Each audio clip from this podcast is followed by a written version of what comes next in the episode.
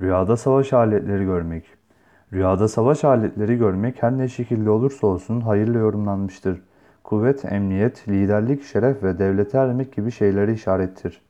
Kirmani'nin yorumuna göre rüyasında kendisinin silahlandığını görmek, rüya sahibi hasta ise şifa bulacağına, korku içinde ise korkusundan kurtulacağına, gurbette ise sağ salim selamet ile vatanına yani evine döneceğini işaret eder.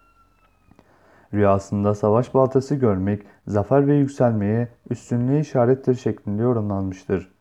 Rüyada süngü, bıçak ve benzeri delici silahları, savaş aletlerini görmek, doğru yolda yürümeye, evladından hayır görmeye işaret ile yorumlanmıştır.